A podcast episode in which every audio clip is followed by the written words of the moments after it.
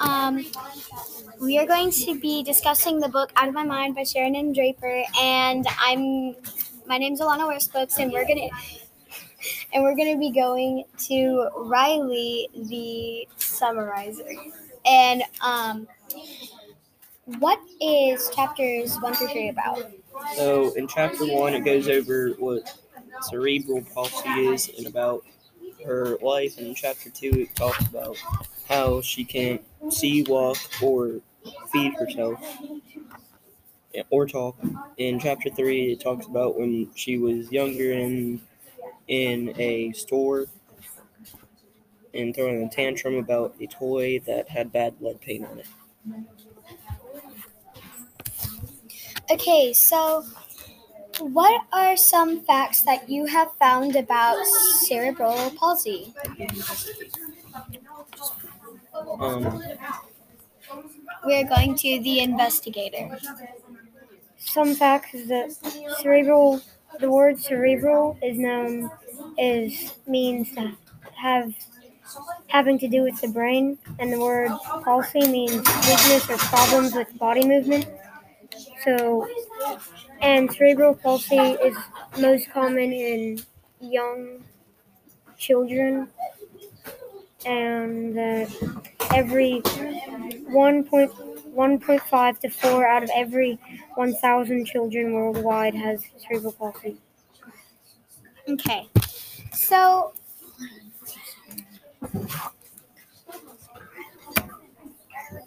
word wizard, what type of words have you found that are interesting, and what do you think they mean? Um, inside of on the first page of Out of My Mind, I found the word iridescent. At first, I didn't know what this word means until I searched it up, and it's showing um, luminous colors that seem to change when seen from different angles. But for Melody, this is like seeing, like hearing different sounds, but she cannot say them out loud. And, ano- and another one would be verbalize on page two, expressing feelings and words, especially speaking super loud.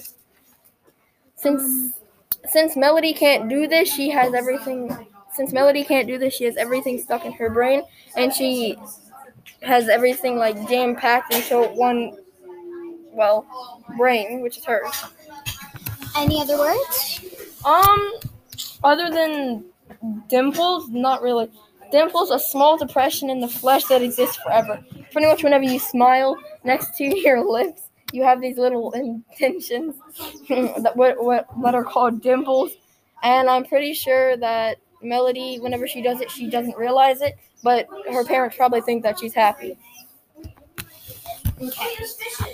Um, what is what do you guys think is the setting of the story for much of the most three like for the first three chapters? Um, in the I'm house, mm, no, not necessarily the because first three chapters, I feel like it, it was No, just all in because, um. Mostly. Mo- In the mostly in the house, but they- they go somewhere. Like th- there's Yeah, they go in the, somewhere, but- They're in the supermarket.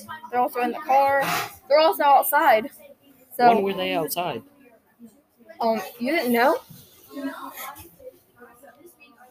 When were they outside? they were playing with Melody, although she didn't really do anything. She just sat in her wheelchair. Okay. Um, what three adjectives do you think would be good choices to describe Melody's personality? Don't look at my paper. Okay. Um, one of them would probably be like smart, since she has all this stuff jam packed in her brain. She would probably have a lot of words that she came up with. All right. What about you, Cole?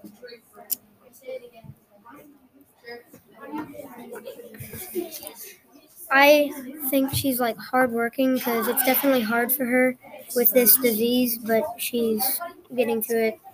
Or All right. What about you, Riley? Um, I don't know if this was like a bad one, like a negative type trait thing, but kind of helpless because she can't do anything. Okay. I mean, I guess that's kind of right. Let's see. Okay, so I want you guys to turn to the last paragraph in chapter one. And I want you to try to figure out why chapter one is, I mean, the last paragraph in chapter one is so astonishing.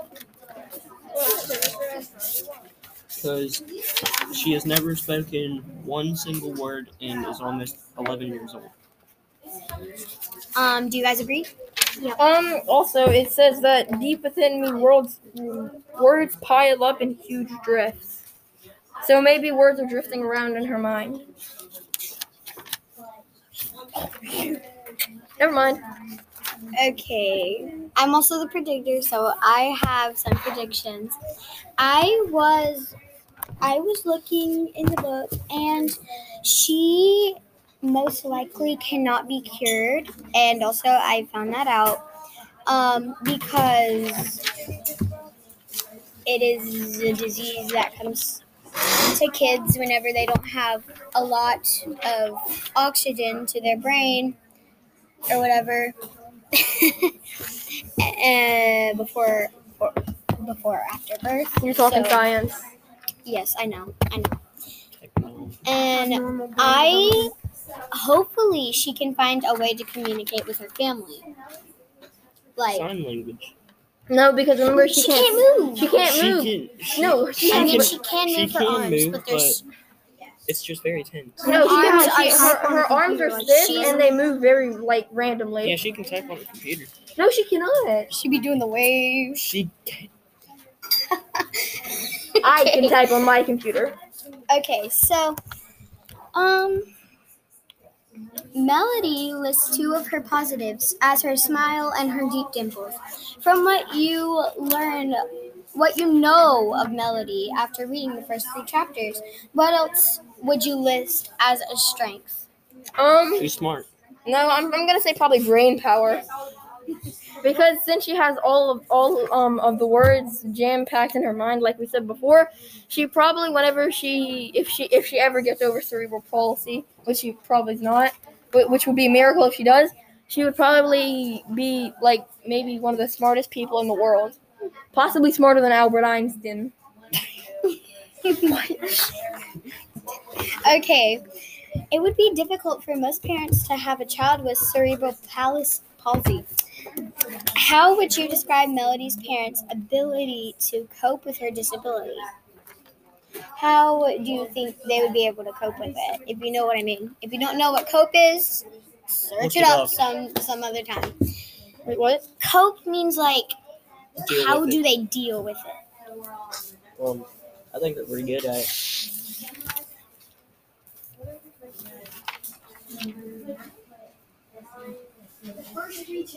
I think they're pretty good at it.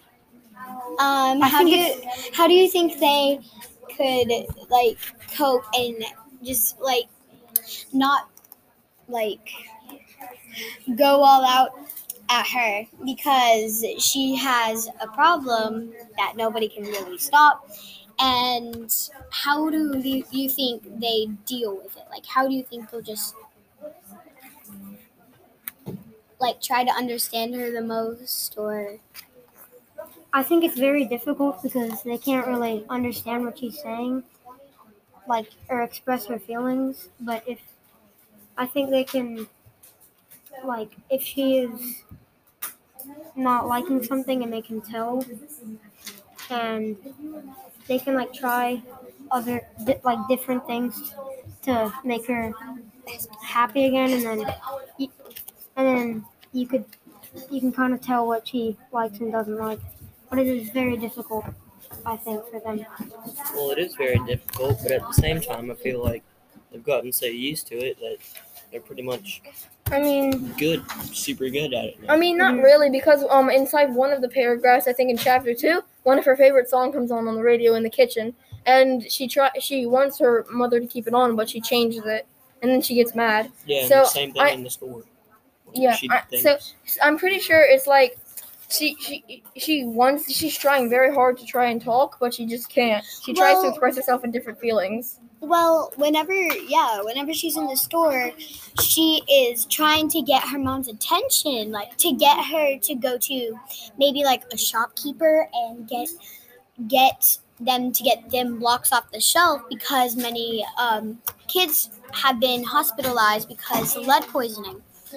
Um, but how how do you think her mom really like dealt with the situation? Uh, she probably was like, "What's going on with my child?" Or maybe she was like, "Why is my child having a temper tantrum, meltdown?" I feel Well, like Yeah. I feel like she was a bit scared because she had to go to the doctor and get um like medication for her daughter. So she was so she wouldn't do that. So and that's not really normal. So yeah. Well, um, in this story, she is trying to get the blocks away, right? And her mom says, like, she says, no, you cannot have these blocks because they are bad. But she, she really thinks that sh- the the child wants the blocks, but she's trying to tell her to get away. But if you go back to chapter three, which you can do that now, how like what does her mom do to take her like what does she do to get her to stop screaming at the blocks? Take care of yes. She takes her out of the store and because of that do you really think that sometimes that is how her parents cope with her? Like that's how they cope they just take her away from whatever she's screaming at or what she's dealing with or whatever her arms are like doing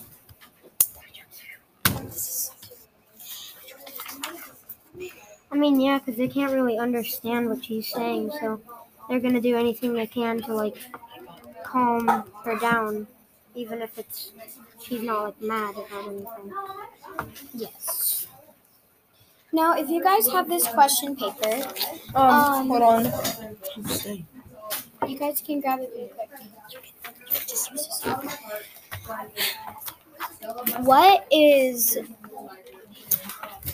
what is her favorite song? And Oh, um, It's I know. Uh, it's it's "Heart on Fire" by Ele- No. by Elvira. no, it's not. It's, It's- Elvira by Oak Ridge Boys. She literally says that. Close the Right here. See, look, right here. And that is in chapter, Chapter two. two. That's not what I saw. Yep, see, look.